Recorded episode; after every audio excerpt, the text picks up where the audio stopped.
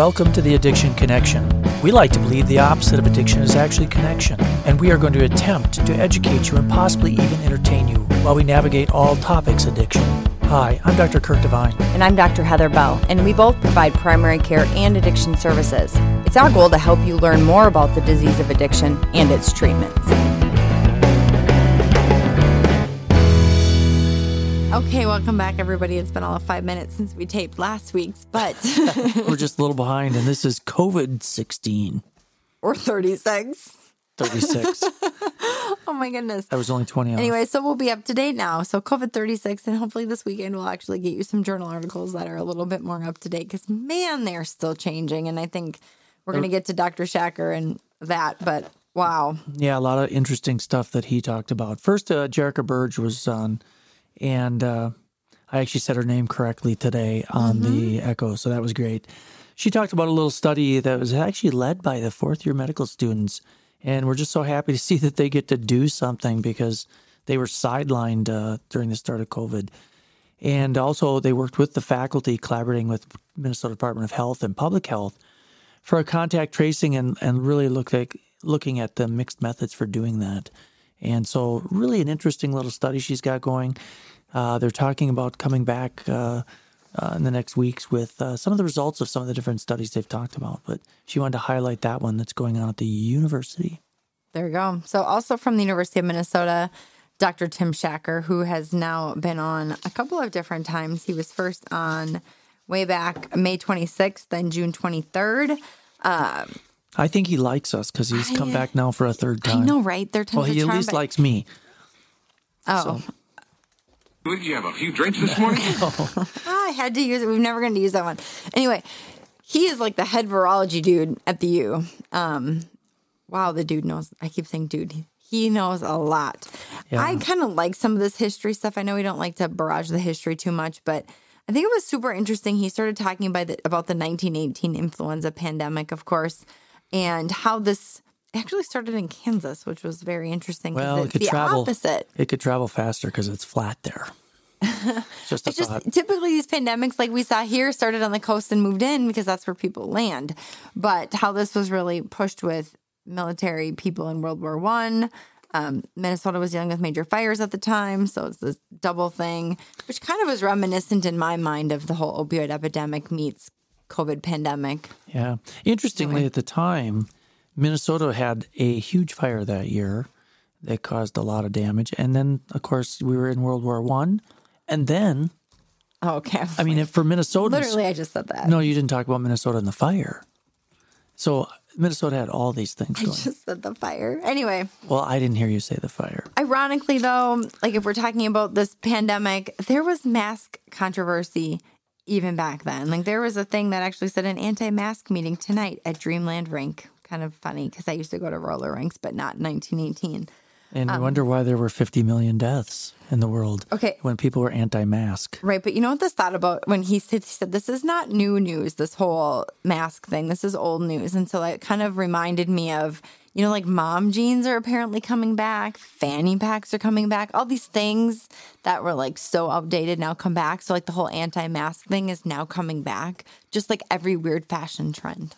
Oh, come come back to the whole fanny pack. Tell me that's not true. Oh, it is. I heard. Okay. So I'm not doing it. Minnesota's been working hard to get as many tests done as possible. And actually, he talked a little bit about last Friday being this milestone 25,000 tests in Minnesota in just one day.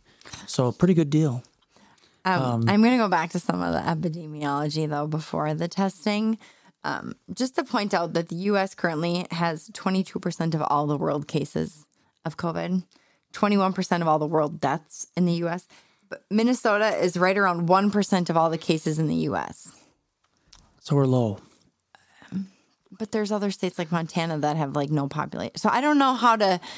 I don't know how to look at that percentage compared to the U.S. But either way, Yeah, it would there's depend on been what nine, the population Minnesota is. 1,979 deaths in Minnesota, which is a lot. It is. And we're still seeing our numbers climb. Anyway, So, back to the milestone. yeah, and back in May, we were only testing 70 to, excuse me, 700 to 1,000 people a day.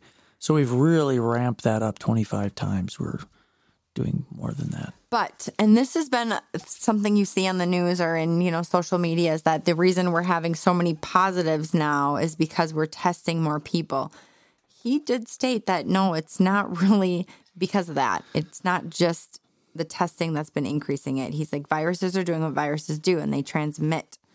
Um, and the fact that they're going up, it's driven by a totally different population. You know, at the beginning we had that big speak, big spike in Minnesota in Mayish. That was all the nursing home people. Yeah. Now we're having the 20 to 30 year olds. Yeah, the biggest group right yeah. now. And those are mostly asymptomatic, subclinical. They're much more people who don't want to wear masks. They don't want to social distance. They're in colleges. Some of them are in schools. Yeah, and the beauty of it is, is that really the therapies that are available now, and, and so much has been learned that people are doing better. The mortality is actually less uh, because they know how to treat them, uh, and especially in the specialized centers where they're doing a lot and they get on these people right away, and uh, people do well. You know, obviously, we're still getting quite a few deaths, and we will with the numbers we're getting, but overall, mortality seems to be less. You know what's interesting is that he said, you know, back in January is when they first found out like what this virus looked like, but really the clinical course has not really changed. You know, from your first exposure to your first symptoms, roughly averaging three days to a hospitalization, still that eight and a half days to severe lung injury is nine and a half days. So it's still that's been the same timeline For a while. that whole time. But and again, of all the people who get hospitalized, half of them do end up in the U, the ICU. But the mortality in the ICU has gone down, like Kurt just mentioned, with the whole better treatment and all of that. Yep. Going right to the therapies that have shown some benefit. Not perfect, but some. So he talked a little bit about how the infection spreads. And of course, that just was in the news with the CDC, uh, all this whole aerosolizing it versus droplets. And Dr. Schacker wanted to go on record as saying he believes it's maybe both. And uh, are we going to know which one is the biggest uh, problem? Well, probably not right away. Uh, but he talked about the infection really starting the upper airway. And again, uh, this can be combated by masking, social distancing, and that washing the hands, just like your grandma told you. And then, of course, you get that local replication, and uh, it causes that loss loss of smell from from that local replication of the virus. But there's been this big thing: is like, how does it move its way into the lower respiratory tract? Right. And initially, and I remember whether it was him or somebody else back in May or April, March, and they're saying that, you know, it's this big syncytium, so like this little slimy, It just kind of sneaks its way down there. What they're thinking is a lot of it gets in the the deep, the lower airways with some type of an aspiration. So you like in, Inhale, deeply. inhale a chunk of virus from your nose. Uh, Gross. So I'm going to be breathing very lightly for the rest of the year. Just kind of like, just a little bit. No deep breaths because that appears appears to be pulling it down in. Right. So neat. Not that you all can see it. Um, he did show some, vis- you know, visuals of you know this pathological stuff. So under the microscope, sections of lungs and how one area can just show this completely destroyed area of lung where literally it's all inflammation. There's no airspace. An inch away, you can have a relatively normal lung. An inch away. Yeah. So How crazy very focal. Very focal and it just kind of but yet it frequently is turning over it is a high turning over virus so it's just like spreading a lot Yeah. And he talked about how it's just a very aggressive necrotizing pneumonia. So this is uh, causing a lot of damage to the lung tissue and and really that's the problem. It's very focal and it's very necrotizing. but then when it it does get into the lungs that's where that syncytia does come back because it's just going so fast and it just kind of forms this huge thing Yeah. Uh, you know, he talked a lot about just a lot of things we can't really show you. Um, but you have these sheets of virus that's just being released. Um, can't really compare it to people who didn't get as severe. Like, did they have just less virus that's replicating less fast? Because you can't really biopsy a live lung very well when they're already sick. Um, Yeah, so it's a tough question. Is that, you know, we talked about it a little bit. The question was raised well, is it the response that the patient's immune system has, or is it the fact that people that don't get as sick don't have as much viral spread in their lung? And, or is it just the reaction that their viral spread is the same, the reaction is different? So, Uh, kind of an interesting discussion. Yeah, then he moved on to kind of the the clotting, the microthrombi, and how that this microvascular, so these blood clots within the lung, even, and how you know the whole anticoagulation is such a big deal. Um, and that's use. yeah, and that's shown uh, definite mortality decrease by using that. And you know, and then you went back to this model of pathogenesis, which we're not going to get into too in depth. But you know, at the beginning, you have that innate immune system, so what's ready to fight the second the virus hits you. But then by the time you're hitting the hospital, day eight or so, you're kind of into this inflammation thing. So your other cells are all kind of overreacting, if you will. Um, and this whole reason that this is important is because part of the treatment is aimed at what's going on at that time. And so one of the, to me, it sounded like what he was saying, I inferred was just this whole remdesivir is super important right away because it helps slow viral replication, regardless of where you were at. But obviously, the earlier the better. But then if you were talking early, so before that whole hospitalization thing or early hospitalization, you're going to want to use something like tocilizumab, which is the IL 6, because that tends to be higher early on. And I thought the beauty of that IL six is that he talked about doing that right when people come in the hospital and how well it predicts respiratory failure.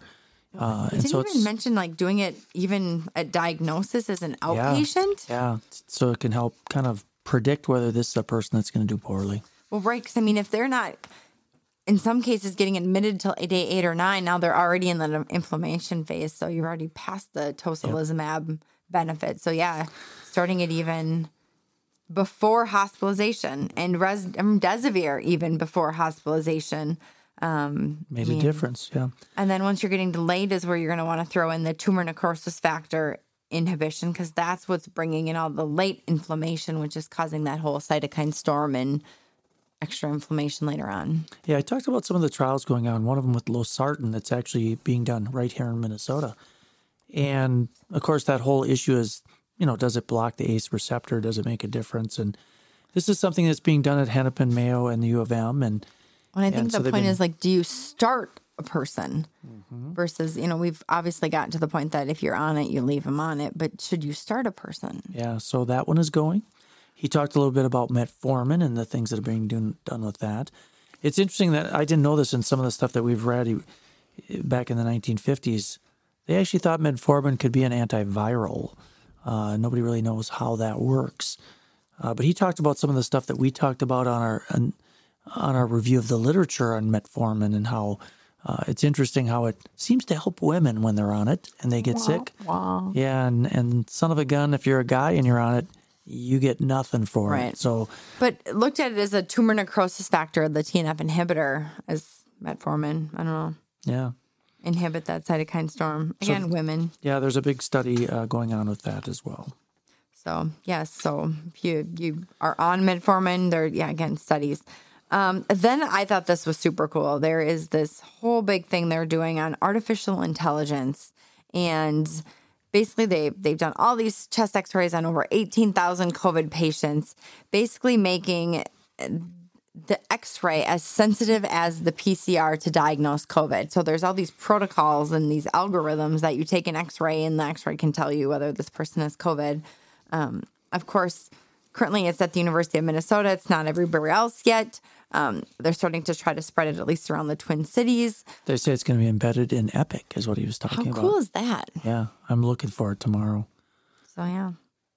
Um, then we're looking at some of these other things. This anti oh the anticoagulation um, really did show decreased mortality. That's kind of a known thing at this point. You forgot It's- to talk about the cell-based immunotherapy for treatment, the natural killer cells. Yeah, well, you skipped that when you went to the metformin. No, I didn't. But here's the deal: natural killer cell infusions. That's what I want when I get COVID. Now, to be clear, we read an article last week or two. Camels, were- it's right here. Yeah, there it is. And w w- there was actually they're harvesting these and doing some studies on the natural killer cells out of camels. So if you happen to have a camel, The nanobodies. yeah, they got nanobodies, and so if you happen to have a camel in your zoo, let's start yanking some of these natural killer cells out of it. Uh, but they But- just talked about how you know they were using these and then these uh, stem cells actually for the treatment of COVID nineteen, and That they actually shoot right down the airway. yeah, they just aerosolize them down.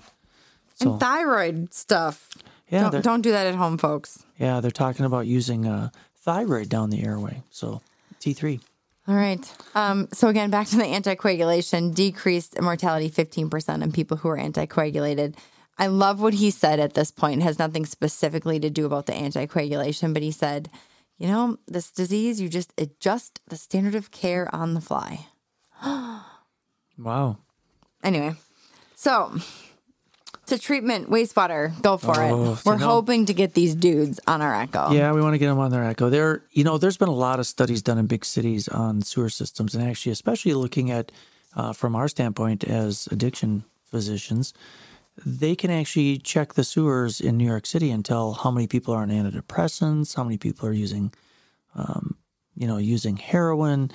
But now they want to do it to kind of look at what's the RNA uh, from COVID in the sewer system, and does that somehow correlate or give you some idea as to whether COVID is really on the way? So yeah, what they're doing is they're the original researchers out of Duluth, and these are the people we're trying to get.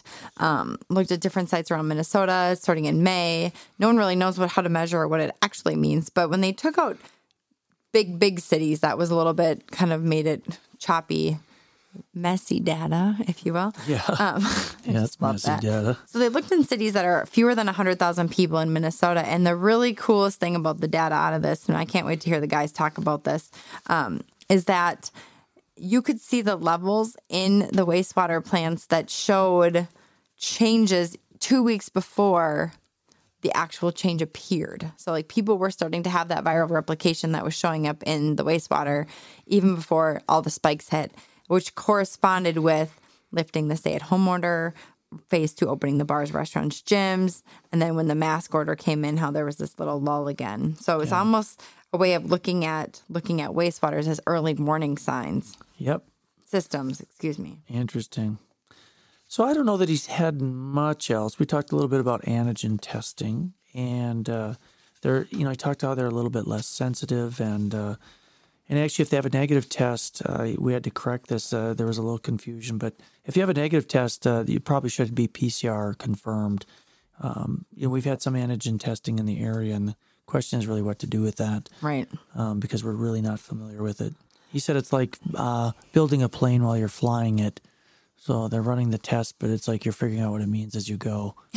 So I'm not sure. That, I'm not sure that's a great thing, but And then he kind of ended with the whole um, vaccine and how there's two different vaccines that are kind of right at the, the forefront and how both of them look like they'll probably be a two shot series, that they're looking like they're eliciting a very strong neutralizing antibody. The cool thing is, is these two vaccines, the number one researcher on both papers were females. Not that I noticed. Um, but then he kind of went back to that whole people who are anti everything and how, in order to really have a good herd immunity on COVID, they're thinking 70 to 80% of people need to be immune.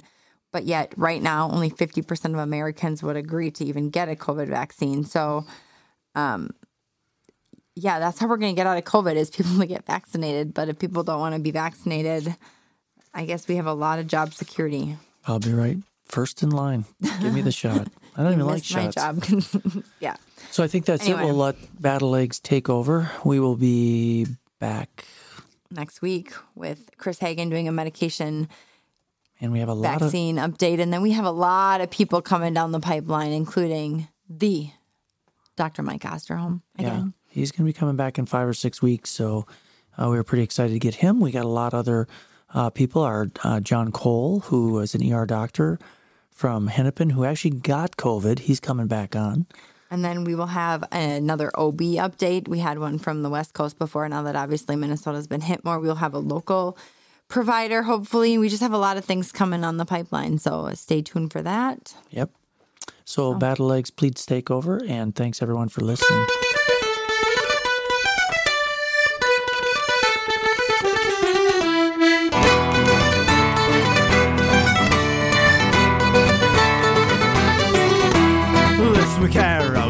To your ruin or your old disgrace. The black Fitzwilliam's from your place, he sent you to the burn.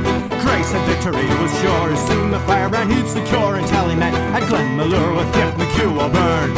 Curse as well, Lord Kildare. Kip will do what Kip will dare. Now Fitzwilliam, have a care. Colin is your Scarlow. With Albert, Owen's sword. On will go for by the Lord.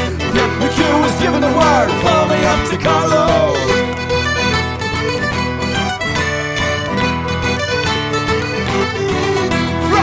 Cigar. To Clonmore, there glows a plume of Saxon gore. Oh, great is Rory Óg O'More, extending looms to Hades. White is sick and grey is fled. And now for Black Fitzwilliam's head, we'll send it over, driven red to Liza and her lady. Curses where, look there, will do what will dare. Now Fitzwilliam, have a care, fun is your star low. Out with power and out with sword, on we'll go for by the Lord. Dick McHugh is the word, follow me up to Carlow.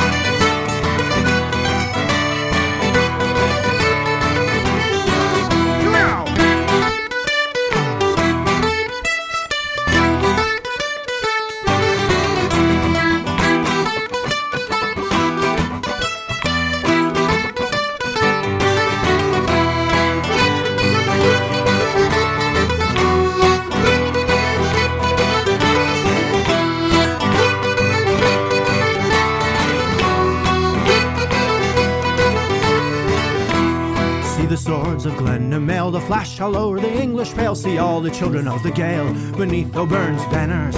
Roosters of the fighting stock, would you let a Saxon cock crow out upon an Irish rock? Fly up, we'll teach you manners. Curse Curses where, Lord Kildare, Yuck will do what Yuck will dare. Now Fitzwilliam, have a care, fun is your star low. Out with power, out with sword, on we'll go for by the Lord. Young McHugh was given the word, follow me up to Carlow. Curses where, Lord Kildare, Yuck will do, if Yuck will dare. Now Fitzwilliam, have a care, care. Fun is your stellar.